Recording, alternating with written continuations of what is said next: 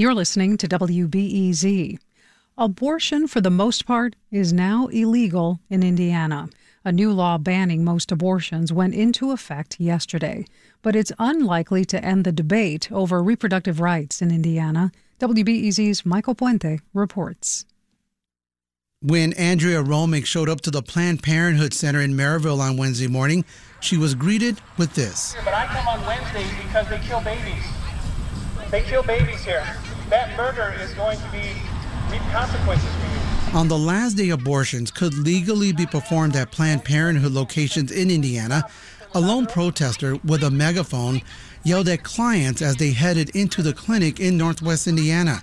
The exchange led to heated words with clients, including Romick. Don't all these women deserve to have a good life instead of having So babies? what you're advocating for is because pe- certain people deserve good lives, they should be able to murder other people. Romick arrived with a friend who was to have an abortion. I'm actually here to support a friend that is only three to four weeks pregnant herself and has another kid, and she can't financially afford another kid. Romick says she knows what her friend is going through. I had an abortion when I was 18 years old. I was a senior in high school. Um, you know, it was a drunken mistake at a party. I had to consider my options because, like, even my mom supported me having an abortion because otherwise that would have ruined my whole life. After high school, Romick joined the military and now has a nine year old son.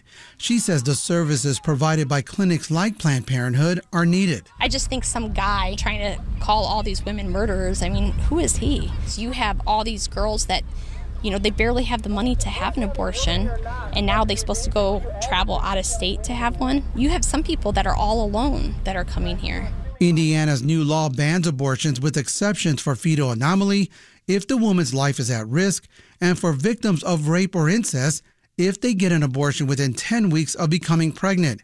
It also requires all abortions to be done only in hospitals or outpatient centers owned by hospitals, which disqualifies Planned Parenthood and other abortion providers.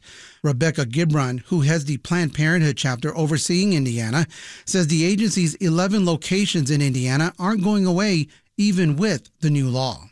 We will continue to provide vital reproductive health care to our patients and we will provide assistance and support for anyone who is seeking an abortion and needs to travel out of state. Brent Buckley, the protester outside the clinic, says he doesn't support the new law because it doesn't go far enough, which echoes some Republican Indiana lawmakers who voted against it.